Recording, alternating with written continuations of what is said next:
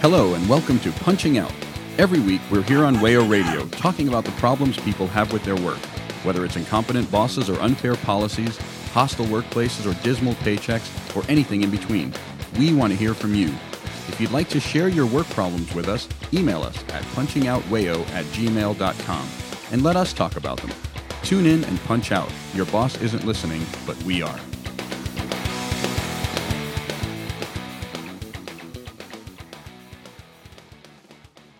Everybody, welcome to Punching Out. I'm Lou. I'm joined this week by Amanda. Hi, everybody. And we have a very special guest this week. Her name is Zoe. She's actually calling in from out of town, which is fantastic. We have out of state fans. Uh, Zoe's actually really special because she runs Victory Press, uh, which Editor is editor in chief. she's editor in chief of, and founder of Victory Press, um, which is an online sports journalism hub. So, welcome, Zoe. Hi, thanks for having me. No Thanks problem. for being with us. Yeah. We're really, really excited to have you on. So let's start out. So, Zoe, what's your background? Well, specifically in sports, I've been writing about hockey sort of for about 10 years now, which makes me feel kind of old. um, and I started writing about women's sports in 2014. So it's been about four years since I started writing about women's sports in particular, specifically women's hockey. Other than that, I have an education in writing and journalism and media and literature. Um, and I work in IT. So got a lot going on. Yeah, you got a lot. You're, you're making me feel a little bit like. Inadequate? yeah, inadequate. That's same, definitely the word. Uh, well, it's fantastic. So, uh, when did you start Victory Press? Um, I started Victory Press in 2015, so Mhm. we're coming up on our kind of fourth cycle. Um, we started just with women's hockey, and we've been trying to do other sports ever since we started. It's basically just a website where I get to pay people to write and cover women's sports, and I try to um, I try to approach it from an intersectional feminist perspective and increasingly like an anti-capitalist and like you know equality perspective. That's what we're all Um, about. Yeah. Yeah, awesome. So, yeah, in case it wasn't obvious at this point, this week's episode of Punching Out is going to be on women's sports. So, we've done a couple episodes about sports labor, which is a very important and hot topic, I'd say. Yours truly was on one. Yeah, one. Amanda was on one. it was fun. It was a good one. It was but this one's going to be better. Yeah, this one's going to be about women in sports, which, as we can all kind of think in our head, is its own special little hellhole of, of issues, I'd say. Yeah. Um, so yeah, we're really excited to have you on. Okay, so kind of implied by by what you said about your anti-capitalist perspective, but the first uh, framework we're going to use to approach women's sports is capitalism and patriarchy. What's the deal? Oh, where to begin? Um, that's such a broad question. Um, Yeah. But there, there are a lot of deals. Um, True. I think that when you start talking about women's sports, one of the first things that you know people are really talking about right now is the fact that there is such an enormous wage gap um, between professional men's athletes and professional women's athletes, Mhm. and it's a very interesting problem to try to solve because if you want to solve that problem of the wage gap and say like how do we figure out a way to get women's athletes paid better and taken care of better? The model of a successful sports league or a successful sports franchise would be like a major men's sports league in theory, but those are already incredibly bad, like not only from a labor perspective, but just, you know, an economical perspective in general. If we're talking about women's sports, how we make them better, we're talking about making them more like men's sports leagues. That's a really bad idea because men's sports leagues are not fair to their workers. They're not fair to athletes. And the only reason why we uphold them the way that we do is because professional men's athletes have this like image of conspicuous wealth, which for some reason Americans really think is great. And that's like a success story to them that Right. these men have conspicuous wealth. Unfortunately, I don't think there's enough conspicuous wealth to go around hmm. to make everyone who plays sports really well rich. So you kind of have to start thinking about taking resources away from men's sports and reallocating them, which that idea makes a lot of people very angry when you Right. suggest it. Yeah. Yeah, that's that's Does one not make things- us angry. Oh, no, we're we're a okay with that. Um, but that's another issue. Uh, yeah, it's it's definitely one of those things about the American economy and just our our perception of how things operate in general is that the more wealthy it is, therefore the better it is automatically.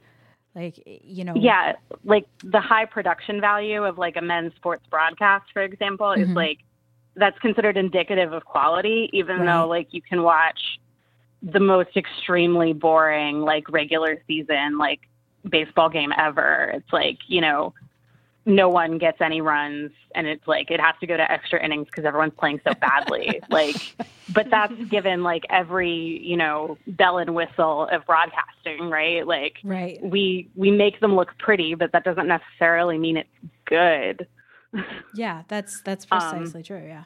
So when people are evaluating like whether women's sports are successful, they're really holding it up against like those benchmarks, hmm um, which really aren't indicative of quality. And women's sports, not to say that like all women's sports are more interesting, but I'm inclined to feel that most women's sports games I've watched in my time have been way more interesting and compelling than you know watching a bunch of millionaires hit balls at each other which you know but that's that's just me I'm on board with that.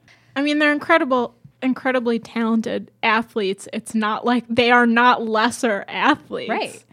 That's one thing Right. that's commonly, and actually, Lou had alluded to this earlier that you were witness to someone maybe undermining the Oh yeah. the skills of women's athletes of women's soccer Right, yeah. players and you Yeah. know, I mean, I've watched women's soccer. That's Right. not true. right yeah and and so so the background to the story is i was um hanging out with some friends out of town and i can't remember how exactly it came up but we were talking about um, men's soccer and i think the world cup and i made some offhanded comment about how you know the us women's soccer team uh, is consistently one of the greatest teams in the world. They've won so many medals and and um, World Cups, and the men's team can't even qualify. And this guy that I was talking to, because of course it was a man, um, just made this comment. It's like, oh well, you know, if if the women played the men, the the men would obviously crush them. And I, I just looked at him and I was like, what are you talking about? And he was like, well, you know, if you look at their gameplay and, and how they're playing, it's obvious the men just have so much more ball handling skills and and they they they have so much more athleticism to them. And I I just like where do you begin with arguing with that when that and that he's not even alone in thinking that you know uh, a few months back uh, people some tennis player was i can't even remember who because all the men ten- male tennis players are basically interchangeable was saying like oh yeah if, if serena williams played on the men's circuit she would be like 400th in the world and it's, it's this is a pervasive attitude that that people have about women in sports is that fundamentally they're inferior. Yeah, there are kind of two major arguments. I think that's one of the one of the biggest ones that you get when you start talking to really any men who watch like in men's pro leagues exclusively. Right. Like they just generally believe like women aren't good at things. They're definitely not good at sports things. They might be good at making sandwiches and they might be good at like raising children, but they're not good at being athletes. Um, so there's that, and then that conversely leads to the second reason why like women's sports aren't more popular, which is because well, it's supply and demand. No one wants to watch them. That's why they're not successful. Mm. So Uh, where to begin? it's like it's a very circular argument. It and really like, is. It doesn't. I mean, it's the same with like any, you know, boneheaded, uh, misogynist argument. Really, that like, you know, you realize that the reason why men have all this wealth traditionally is because of all the structural advantages that were afforded to them. Um, and when you start, and and that's why sports is such a really like interesting place to do intersectional feminism right. um, because once you start trying to like figure out in the context of a game or in the context of like very like basic kind of physical tasks or precise physical tasks you start really breaking down any like illusion that you have that there really is, for example, a gender binary Right. or that like, and I mean that biologically too. Like Right. a lot of these people say things like, you know, well, women are physically inferior, you know, and it's when you start looking at it objectively, you see that, that that's really just not true, and Yeah. that of course there are like there a huge variety of physical differences like in among every you know athlete's body and what they can achieve but it doesn't have anything to do with you know assigned gender at birth and it doesn't have anything to do with any of that stuff it has more to do with what resources were made available to Right. them and how they were able to utilize those resources Yeah. So um, and once you realize that, then you realize that the whole professional sports thing is really just a big racket, and Definitely. that you kind if that it has to change somehow if we want it to be better. And people really hate that argument. People re- like men in particular really hate that argument, especially Yeah. if they're like you know big hockey fans, like big NHL or big Mm-hmm. Right. NFL fans. And Yeah. just they can't they can't they can't cope with it emotionally. No, and it, it, it's because like at some level you'll have to then admit that the thing you like so much could be better, and there are Yeah. flaws. You know, let's be honest. That takes a lot of strength to say this thing that's that is really cool. I'm passionate about. It needs to be improved. Yeah, and that like it actually does harm. Right. um, which is another big one that like men's sports leagues really, really like actively do harm, Yeah. like culturally, like it in objective physical ways, like to the athletes who play these men's games, and then you know also in women's games, like there's a lot of physical risk involved, Uh-huh. and so they're never being taken care of properly, really. I mean, you can. It's a good place to bring up like CTE, right? Yeah. Yeah, um, And and That's- that that's kind of a labor issue in itself. Right. And I'm sure for I mean, I'm not I will maybe you would know more especially in hockey and we know that Gary Bettman, Your favorite person my in the favorite world. person in the world is very is atrocious with that particular issue.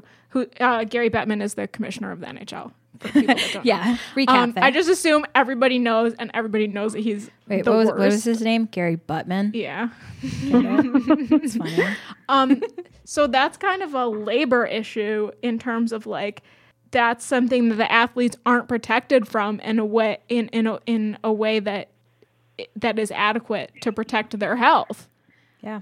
yeah, um, there's a big debate in women's hockey right now as to whether the NHL should actually like have an overseeing role in a women's hockey league because right now there are two professional women's hockey leagues. There's a whole big debate about whether there should just be one women's hockey league and whose fault it is that we only have that we have two and how that's whether that's bad or whether that's good. It's a whole thing. But the, Gary Bettman has said on record that you know, he would have, they would have their own women's hockey league if there weren't already two. And certain people have said like that they should, that they should take it over or like, you know, be the kind of the owner, so to speak, of women's hockey. So and all of this is going on, like while all of the concussion debate is going on. And there is a lot of scientific research to suggest that women and AFAB people, um, assigned female at birth people, um, that they are more at risk for severe concussions and that they experience concussions severely and more differently than men um, and assigned male at birth people do. There is a lot of like that just it scares the crap out of me, you know, Right. that while this all these concussion issues are going on with the NHL and it's basically like being revealed that, you know, Gary Bettman will not acknowledge that head trauma is like a thing. that Yeah. it he's basically saying like, "Oh, head trauma, what's that? I've never heard of it." Yeah, if, if, if the And- N- if the NFL's behind on Right. dealing with that issue, the NHL is like is like Light years yeah, away it's from- incredibly. Wait, I just want to back up for a second because because did you just say that Gary Bettman is blaming women's hockey for there not being a women's hockey league run by the NHL? He's basically he's said and he's been a little bit cagey about it but he basically has said like oh the nhl you know is very committed to women's sports and we would definitely start a league if um, there weren't already 2 Uh. leagues, and we we've evaluated it, and we you know we need to make sure that it's like fin- financially sustainable, which is also hilarious to me Uh. because the NHL financially Yes. sustainable. I, Yeah. like I think there's a Especially double the Gary standard. Bettman strategy of expanding it, the Coyotes. But anyway, uh, Yeah, like that's such a double standard of of we need to make sure that this is done. Like I'm I'm sorry. I'm really tired of two-faced talk like that. It's very infuriating. It's it's very patronizing as well, like super to the women's leagues. I mean, we're you. Uh, So we sh- as women, Yeah. and uh, we're used to that by now. Ah, used to. Uh, but okay. So one thing actually that you brought up that was very, very interesting to me, and I think this is very worth getting into in depth because it's something that I think people don't talk about, is that women athletes feel kind of a sort of duty to like grow the game in a way that's like selfless and they feel guilty or unable to criticize certain structural problems and it kind of reminded Yeah. it kind of reminded me a little bit as this is a anti-capitalist show and as a marxist it reminds me of the idea of false consciousness a little bit how you know capitalism kind of conceals people's role as class actors right mhm. and kind of like convinces them that they benefit from doing things in a w- in a way that is that is not actually to their benefit. So I wonder what you like if you have any comments about um, how how Well- women athletes relate to their sport. I guess. It's very interesting. And I mean, I'm speaking as a non athlete, I'm speaking as a writer, and I'm sure that if you got like an actual athlete on here who lives it, they would frame it very differently. Not very differently, but I think in a like a different lens that goes without saying. Um, I think that a lot of them would say, like, you know, we're doing this this way because we want the next generation to have it better, which is totally Right. valid, but they walk this impossible line with trying to improve the situation that they're in without like actively criticizing league commissioners or, you know, governing bodies because if they do that too much, they won't be able to play. Um, Right. There was a recent example of this where, you know, USA Hockey went on, the women's team went on strike. This happened last year before the Women's World Championships, the the IIHF International Ice Hockey Federation Women's World Championship, um, where they went on strike and basically like every American girl and woman playing hockey from like every age group was all on strike with them. It was a great thing saying, to witness, by the way. It was Yeah, it was incredibly incredible. inspiring. Yeah.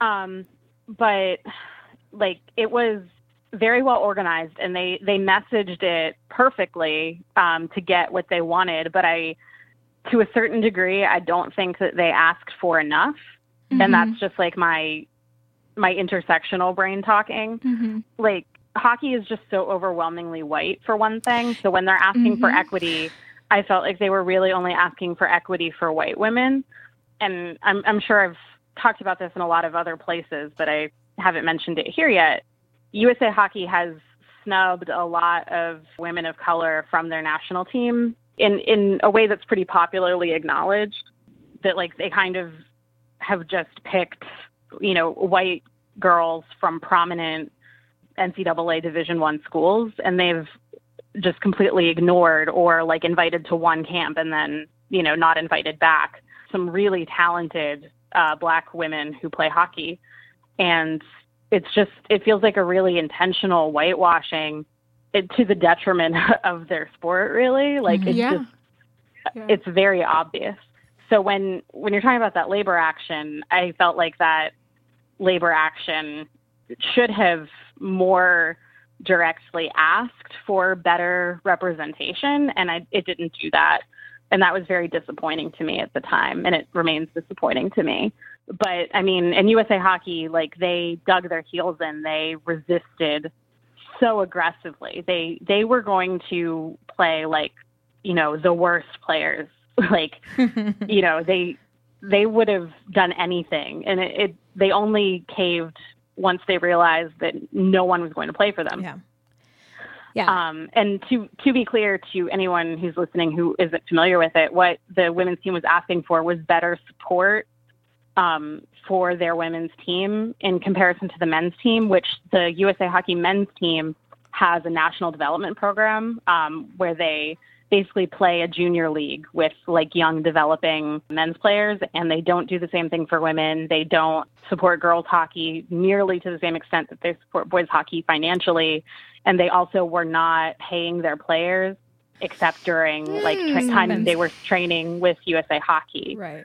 and considering Another- the fact that up until three years ago there was no paying women's hockey league it was very difficult for players to support themselves in between olympic cycles Right. Yeah, I mean that's the thing about about all women's sports, and you see this over and over and over again. Is that there's this attitude or or this belief that they're not serious, that they're not actual athletes, that they're just goofing off, like they're doing this as a hobby. You know? yeah or it- like the it it can't be as good like or Right. the they're just inherently like it's just not possible for them to achieve the same thing Right, but at the same time, like as as you were kind of saying with this this women's hockey issue, they are playing like these women are, are totally interchangeable. It's like you don't matter. and this the subordinate uh, or the the popular view of these sports and the treatment of women's sports leagues as subordinate allows greater institutional oppression of the women and, and AFAB people to be eas- more easily oppressed by their bosses and their managers. what is or- that noise? yeah and no not just afab people but uh, assigned male at birth like trans women Oh yeah, as yeah. well like that's actually it's a good it's a good place to actually talk about trans rights in women's sports leagues because that's again some an issue that gets overlooked a lot. Mhm. Um, um Wait, not Even just by in pro leagues, feminists, but yeah. yeah, not just in pro leagues, but internationally as well, because a lot of like the in this relates to labor, I think, in the sense that um, people have this perception that like the the product needs to be a fair game. right. So then they invent like all these ways to figure out whether or not the game is fair. And a lot of that amounts to saying like, well, letting trans people play because they don't, you know, adhere to our binary understandings of gender. Like they, they need to not participate in the same sports as cis people. Right. Um, and they come up with all of these ridiculous ways to denote that you know, with hormone testing and uh, gender testing. And like, I mean, in this century, they were making like women athletes, uh, like at the international level, strip naked and have their genitals examined yeah. um, in, in order to like prove that they were actually women.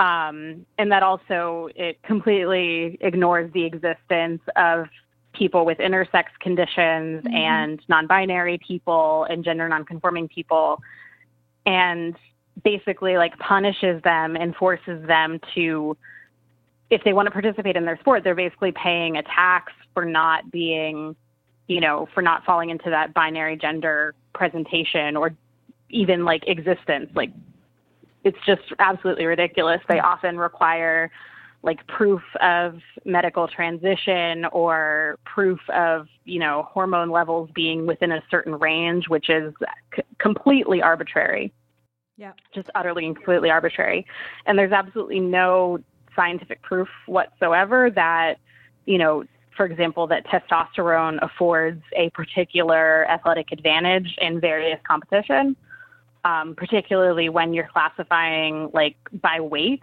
for example, rather than any other arbitrary classification. Like there's very, very little evidence, no evidence really to suggest that, you know, someone with more testosterone in their system can do X task better than someone else. Yeah.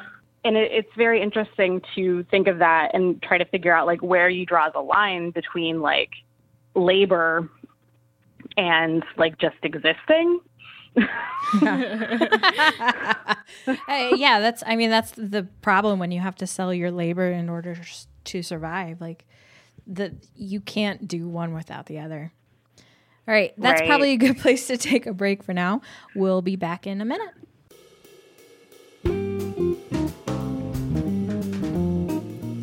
You're listening to Punching Out on WAYO LP Rochester. If you'd like to continue slacking off, you can find all of our past episodes on iTunes and SoundCloud. Remember, your boss isn't listening, but we are.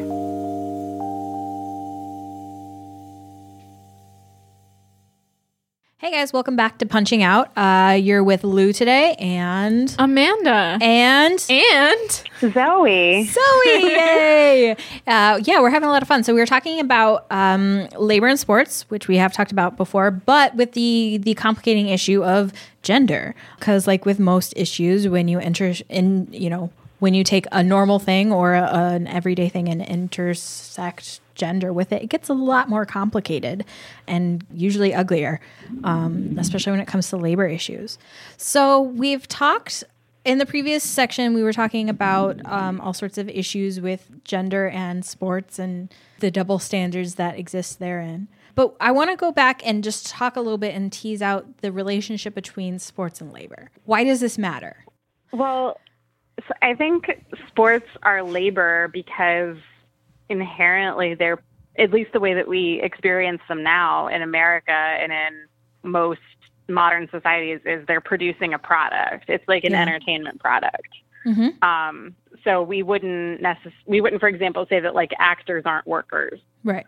I don't think. Yeah. um, and it's the same principle is that they are producing a product and something that um, you had in our show notes but that we didn't mention yet is um, who's benefiting from sports. Mm, true. um, and that's a very interesting question because i think that maybe a lot of the labor issues in sports that we've talked about and that you guys have talked about on other episodes that they kind of get away with those violations of their workers because sports also benefits society in a certain way. Hmm um, the same way that art benefits a society. It's like something that's being produced that's of value to the people who are experiencing it and not just to, you know, the bosses, Right. which is interesting. Yeah, and well, I'd, I'd say it's that plus, at its basis, sports are benefiting team owners. Like, Mm-hmm. yeah, and and one of the weird things about sports as a labor issue is that we don't think of it as labor. It's it's one of those hidden issues. Yes, they are producing a commodity. Yes, they do get paid or reimbursed for the work they're putting into it. But we don't think of these these athletes as workers fundamentally. And part of that is because of what Zoe mentioned earlier, and we talked about it in opposition as in opposition to men's leagues versus women's leagues and conspicuous wealth.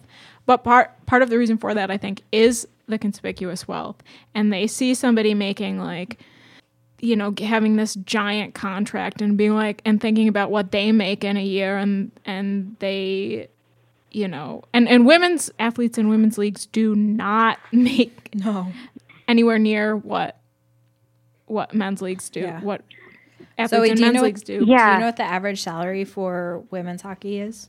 For women's hockey, I mean, I think they're making they're making like ten between five and ten thousand dollars a year plus bonuses. I could be wrong about that. Wow. Um, That's they're not really nothing. disclosing. They're not really disclosing salaries, and I would have to. I'd have to get comment on that, but I'm really not sure. It's very, very little. Oh, they're not. Um, They're not women's hockey- disclosing salaries. They were for a time because Huh. the NWHL was the first league that was paying players, not like an actual like wage per game that they played during the regular season. The CWHL always had um, bonuses for champions, and they provided equipment. That was basically like the compensation that CW, CWHL players received up until like last year. Um, So that was, and that's the Canadian Women's Hockey League and the National Women's Hockey League, which started in 2015, not to be confused with another league that was also called the National Women's Hockey League that folded in 2007. So so this was a they were reporting on it and basically now they're not. Yeah, to my knowledge, I they are not disclosing salary figures at this time. That um, seems I, I really shady. I get labor issue. Cuz I get the, yeah. yeah, I get well they they had to cut salaries in half um, after they had some financial issues. So they said like they were Ooh. reducing them by at least 50% they, uh, when they started, I think like the maximum or some or the league minimum was ten thousand, I think. Uh-huh. Um, and then they had to have that. So I'm not sure how much people are making now. now. Do you know if there were if there was any pushback on that from the athletes? I mean, like, was there um, any were there any labor actions or?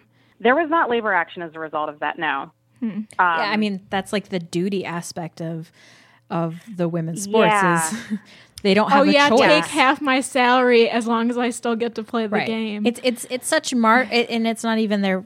That's I would really say it's they're not sad. yeah, That's really sad to me. it is. It's super sad because it's it's like Um, martyrdom almost. Yeah.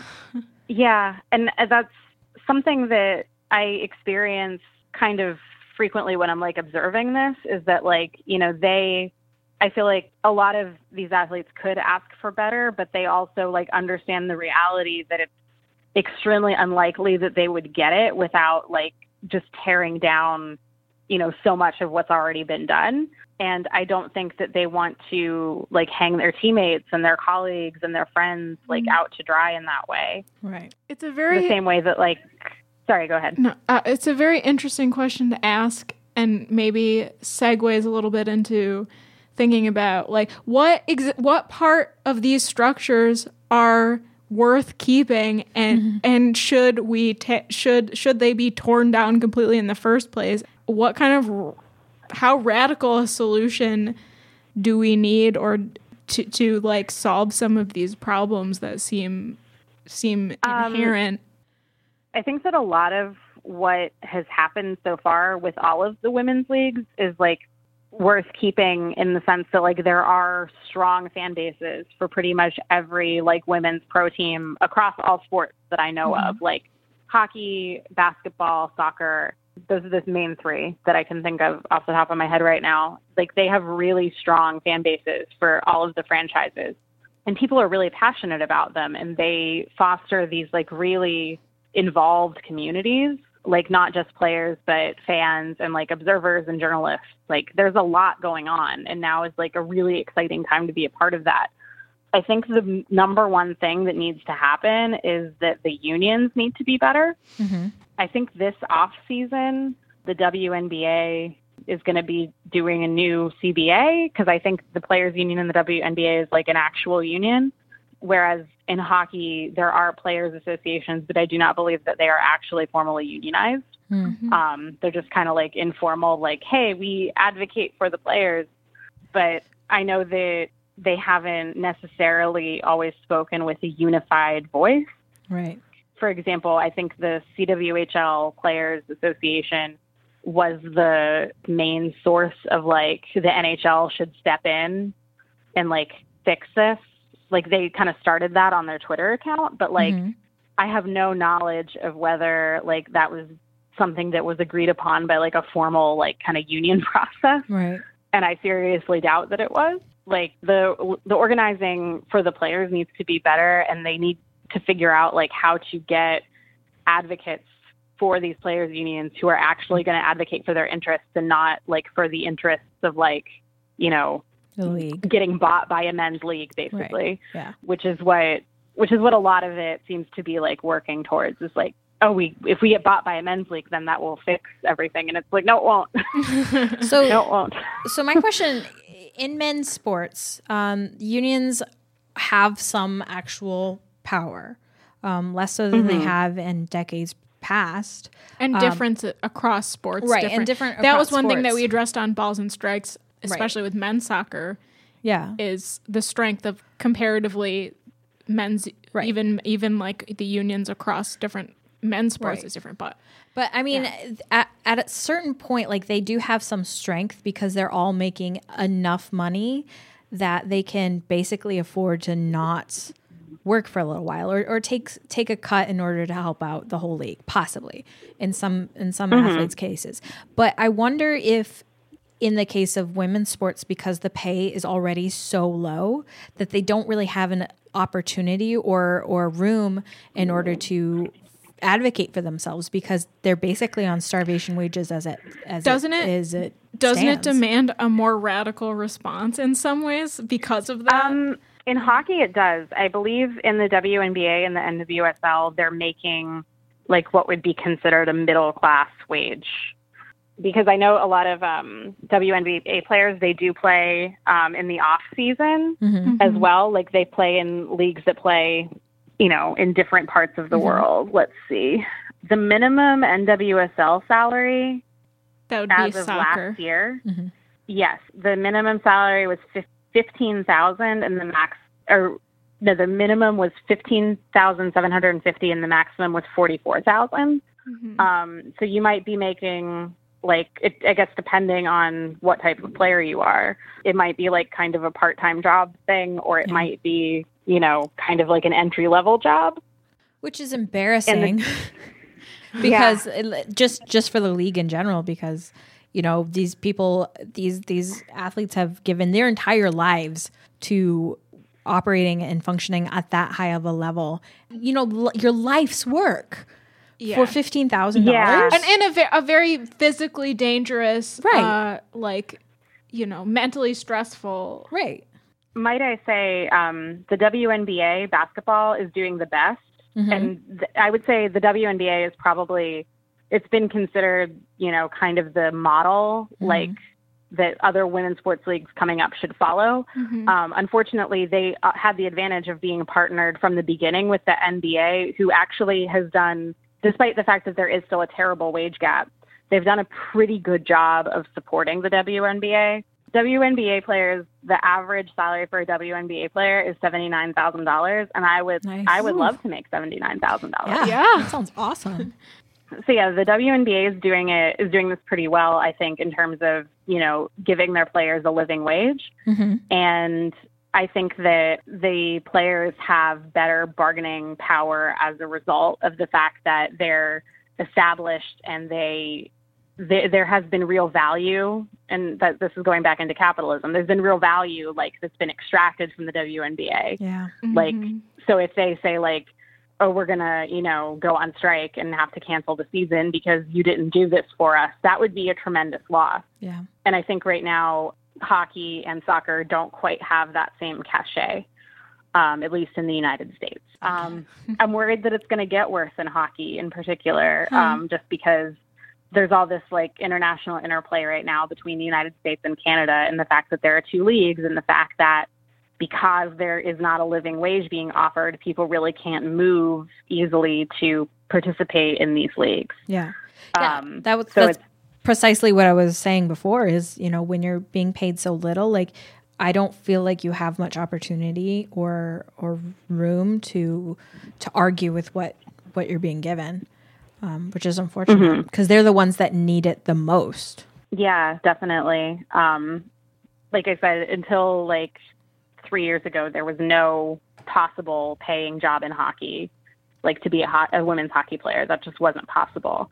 So in theory, we've made progress, but we've also unearthed like a lot of new, exciting labor issues. Love it. Yeah, like wages are, are are a thing. I in particular remember when the women's World Cup was happening together, just talking about material support beyond wages. Um, the women's World Cup this past round, um, the big sticking point with them was that they were being forced to play on astroturf. yeah, and that that was like extremely dangerous Yeah. um, because of the heat. It, it was Yeah. like melting their shoes onto their feet. Ugh. and uh, similarly, like there was a recent cancellation of a WNBA game, which was kind of done for a safety issue, and the team that canceled the game that said they weren't going to play because they'd been in an airport for over 24 hours and it would have been like physically unsafe for them to play without having slept. Mhm. They were they're going to charge them with a forfeit and not reschedule the game, which would like never happen in a men's Oh, sport, I don't think. No, it never would. Even worse, like on top of not being paid well, they're being met with even even more unsafe conditions than than the men's leagues are. Yeah, and there's a also a big controversy right now in the uh, NWSL about um, Sky Blue FC, which is the team in New Jersey, about how like their facilities are just like atrocious. Like they have to live and like shower in these trailers that are apparently really gross, and they have like no facilities. So And it's just it- like So there's all these kind Grim. of minor Yeah. features of like again the institutional setup of these leagues and of wom- of women's sports in general that that kind of undermine the athletes. Yeah, and here's like, and it's this has been brought up a lot, but like mathematically, like the minimum salaries that are offered to like in every men's sports league, like one of those league minimum salaries could bankroll like one of the entire women's leagues. Like one or two of those guys And could we're- bankroll an entire women's league for a I, year. I just want to like say me Lou and I just like just like cringed simultaneously. Ah. and, and and what what's the reason behind this is that women's sports that aren't popular that these women aren't good enough that's like the argument that people use all the time when they say oh well you know the ceo he's so much more qualified which is why he needs to make like 900 times more than than his average worker it's ridiculous yeah, and nobody wants to think like, what if we didn't have conspicuous wealth? What could we Right. do? That's what Like- that that question is almost too big. Um, because when it comes to sports, we just don't want to think about these big issues. We don't want to think about uh, sports as a labor or sports as, as a political movement or anything like that, or is, is a hotbed of, of gender issues, um, because you're you're just there to have fun. it's really interesting how like when people talk about like the value of sports that they really like espouse all of these like very collectivist and socialist ideas. Um, like Teamwork. they you know the, yeah teamwork. It like teaches you how to work together. It teaches you how to respect each other. It teaches you how to like see you know see the value of your fellow man and like mm-hmm. you know just really cooperate and like you have the joy of like playing this beautiful game and it reminds you of being a child and it's so amazing and then like once you get into it and it's like you become so good at it and you learn all these great lessons and then it's like i'm going to sign like you know a 10 million dollar contract and buy a boat and have my you know extremely white children like on instagram you know Do some tax It's evasion just like- too. and Tom Brady. yeah I'm sorry, who's yeah. It's just so like And hang- it's so and hang your- hypocritical and silly Hang your MAGA hat in your locker. right? Um, and tell everyone it's not political i Yeah. just Yeah, I is not about, political. I care about the economy yeah. Yeah, this is this is what it's it is. economic anxiety Can we just get back to the game, guys? Can we just Yeah. get back to the game? It's it's hard because we love sports, we really do, um, but it can be really disappointing. Well, that's what's tough. Yeah, it's more than a spect. It's not just a spectacle. It's political. All, everything's political. Sports is, like we've established, extremely political. Yeah. It definitely like reflects the common cultural values of like wherever it exists. So mm-hmm. like if we if the kind of like, you know, cultural ideal that we value is like the NFL because that's the most popular sports league in America, it's like god, like this has just gotten very sad and very dark very quickly. Really like- has. Here to here first, guys. NFL is sad and dark. All right. Okay. Well, here's we should probably take a break. Uh, we will be back. You're listening to Punching Out on WAYO 104.3. You can subscribe to the show or listen to past episodes on iTunes, SoundCloud, and other podcast apps. We are also on Facebook and Twitter at Punching Out WAYO. Now back to the show.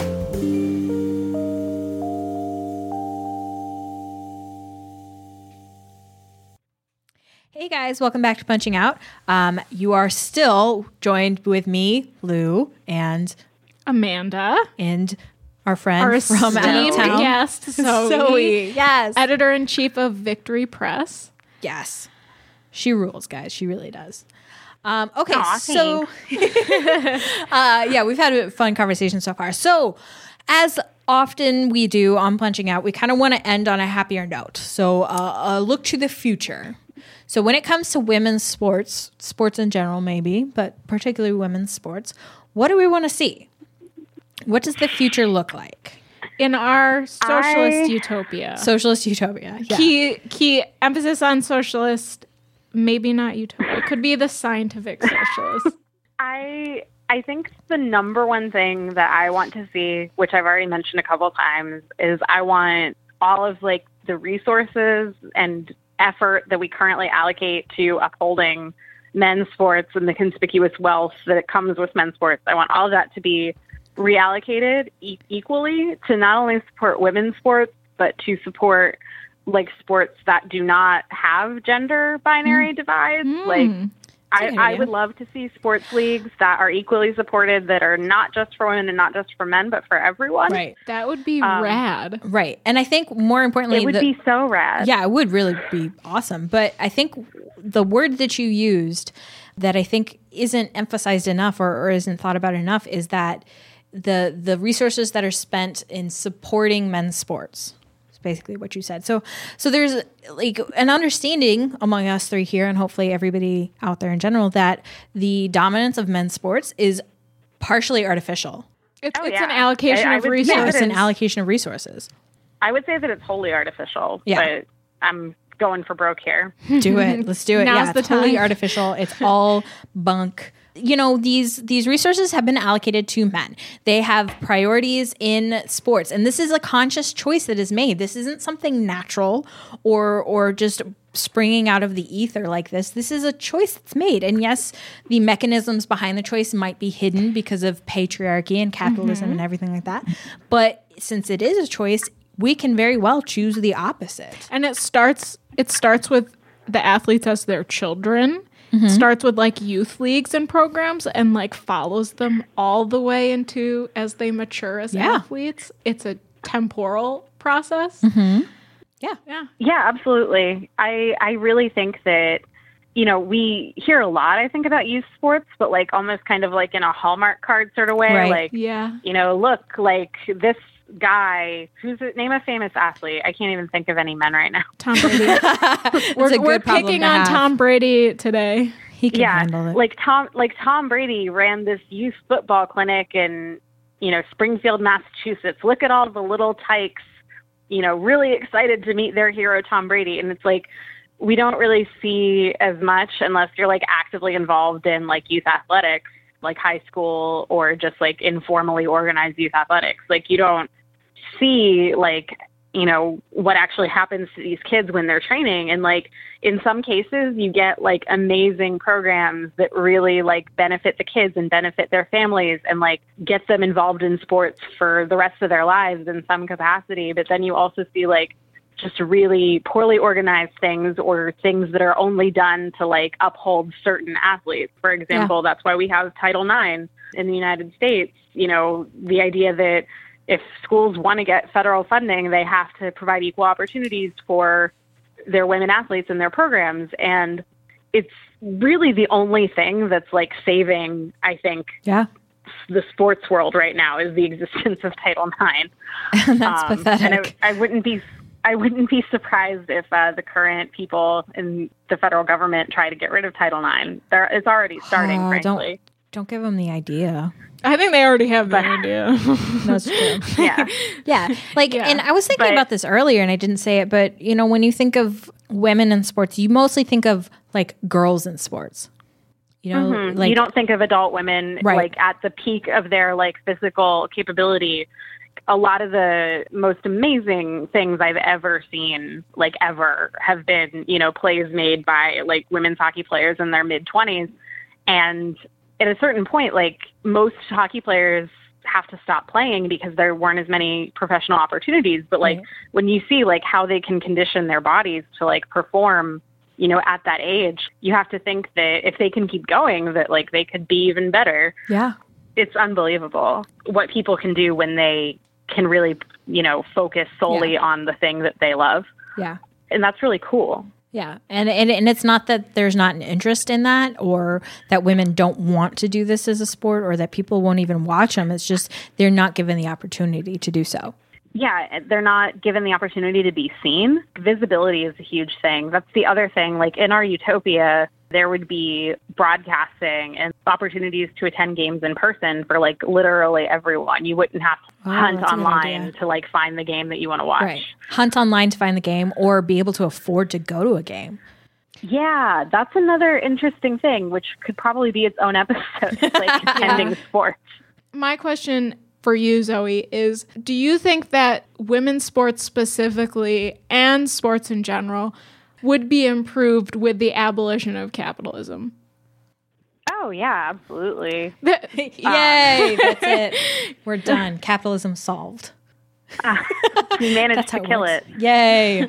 Um, no, I think that there are probably a lot of athletes, eh, particularly women's athletes who are currently competing in these leagues that I enjoy watching so much, who might have different feelings about that. And I Yeah. think that, you know, that's because we've been taught that, like, that's how you survive is Right. by doing this work um, and making this money.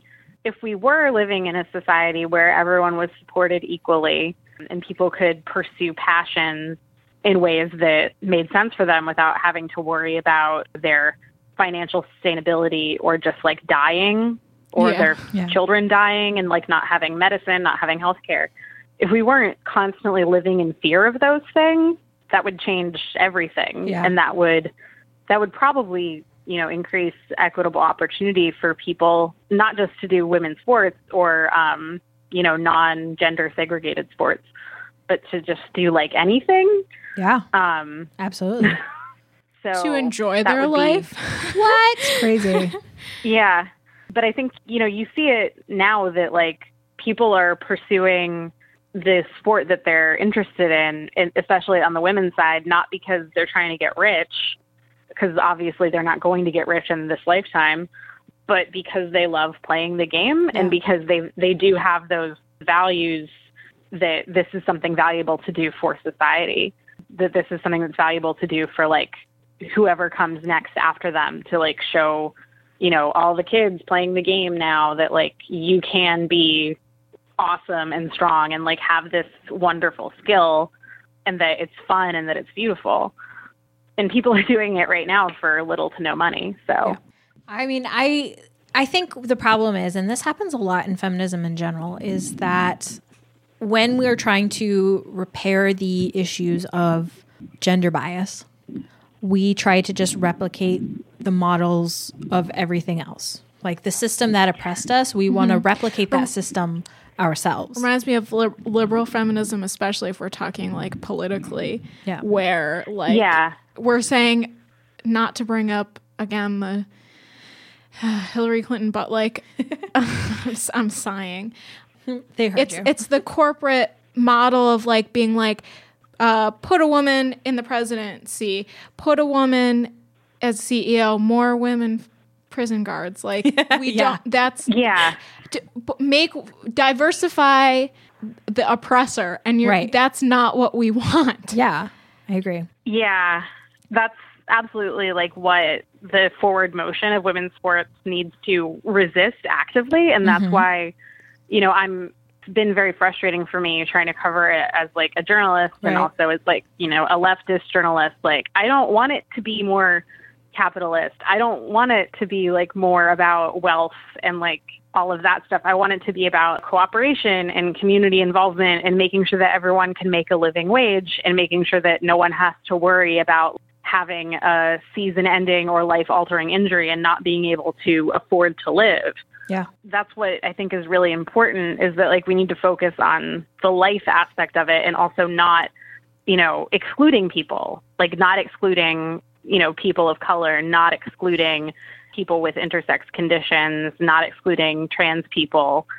And, you know, obviously women's sports has a whole side issue with like queer stuff because a lot of women's athletes are queer, but also like there are some who are very homophobic, like actively homophobic. That's a whole other can of worms. But it's like if women's sports isn't inclusive, you know, if they're not trying to be inclusive, then they're just basically killing the whole idea in the cradle. Right. You know. That that's absolutely true. And I don't know. It's frustrating that those seem to be the only options that are often presented out there. Is that your your mm-hmm. options are you accept and replicate this model that's out there or you just don't do it. There's a better way. Yeah, or just Yeah. quit. Yeah, or just quit entirely. And and that's that's a problem. Like I think that's one of the reasons why women athletes are so passionate about what they do and they're why they're willing to work for starvation wages is because those are the options. You either accept it or you quit. sucks. And we're here to say that's not the case. it's not. It doesn't need to be that way. Yeah, uh, labor unions are good. yes. Yay, labor unions. Yay! I mean, I hope if you're listening to this, you've already kind of figured out that's we're what big we fans want. of labor unions. but not to say that, like we've addressed previously in this conversation, that there isn't room for improvement within that structure too. That Mm-hmm. labor unions are also Yeah. an institution um, that can be improved upon, like you like you've said with a focus on intersectionality. It's not intersectional, then you're just, you know, basically designating another group of people who's going to be oppressed and excluded. yeah. So it has to have that idea like at the forefront of it. Otherwise, it's just going to be the same thing over and over again. What what would be a really good step that we could as an audience, what could we do now in order to help improve the condition of women's sports? How, like, how do we support? Yeah. Yeah, Um, you should watch them. You should talk Give about them- them. give women your money, Yeah, but not just Um, women, I also Right. Everybody. women I and also- gender. I think, yeah, give give all genders your money who aren't cis white men. Just Non-cis- give give them all your money. yes, Give non but really though, do all your money. Yeah. like throw Yeah. money at them, please. Right. Um, but also, like, I think that, and this has been not really effective, but I do think that writing letters to like leagues and telling them what you think of them is valuable. Not that they ever listen, really, but it's like you know, Yeah, that's worth doing. at least you told them. And I do think that it does. It would have more of an impact if you did write to like a women's league. Um, you might not never ever know that they read what you said, but I think that they would probably take it more to heart because they have much greater survival reliance on your dollars at this point. right. Um, other than say Gary Bettman, who I I have written a letter to Gary Bettman before. Um, How'd that go? I'm sure that went very poorly. I don't know. I don't know. Maybe he has it like framed. I, I think it was about um, like the NHL's policy about like how they respond to allegations of sexual assault and domestic violence. Ooh, that. it's Yeah, uh, it is so Is it bad? bad. it is terrible. Yeah, and that's and that's the other thing. Like, why would you want any men's leagues who are so historically terrible about you know women, particularly like women who have been harmed by direct you know contact with their athletes? Like, why would you want them overseeing a women's league? It's just it I think- boggles my mind. I think that whole uh, idea of like the NHL or or M- NBA taking over a women's league, I think that's my conspiracy theory is that they would automatically be a way to squash them entirely, like take over the entire league and disband it. Yeah. Or just like use it to make like some other thing happen almost. I don't know. It they, they would definitely subvert it and they would definitely prevent, I think, the players from saying what they want to say. And they would probably also like prevent a formal union from, from happening because what the kind of MO right now is like, for example, the NHLPA like advises um, the other the women's leagues, but they don't like actually like they're not actually unionized though. So it's like it feels like a consolation prize. Like, oh, you're not big enough yet to have a real union. Let's hold your hand and make sure you don't fall off. That's patronizing. Right now, like watch women's sports, talk about them, tell all your friends how much you know you love watching women's sports. If if you do love it, obviously don't tell lies. But I think that if you do watch women's sports, that you'll really enjoy them. Um, particularly, um, I've really been enjoying watching soccer, like watching basketball this summer. I'd like never really watched either of those things before, and they're fantastic. Watch hockey. It's Um, worth mentioning that we have in neighboring Buffalo, we have a a women's team, the Buffalo Beauts. Yeah, and that's very interesting too. They got purchased by uh, the Pegula Sports Company recently, and they've Yeah. actually like just signed one of the best goaltenders in the world for next season. Um, Nice. Canadian goaltender named Shannon Szabados. So if you want to get into women's hockey right now, the Beauts are a great team to watch. They've signed so many like all world players. Like they're going to be an amazing team next year. It's worth Nice. watching just for Shannon Szabados because she's incredible. Yeah. I think that's a punching out field trip. Yes, let's do it. Let's do it. All right. With that, we should probably end. But you've been listening to Punching Out. I'm Lou. I'm Amanda. Thank you so much, Zoe. Yes, for please joining us. visit. Thank you for having me. This was so fun. please visit www.victorypress.org and read some of her and her writers' amazing writing on sports and feminist and intersectional feminist issues. It's it's Good stuff, guys. great. All right. Well, thank you for listening. We'll see you next time. Bye. Bye. Bye.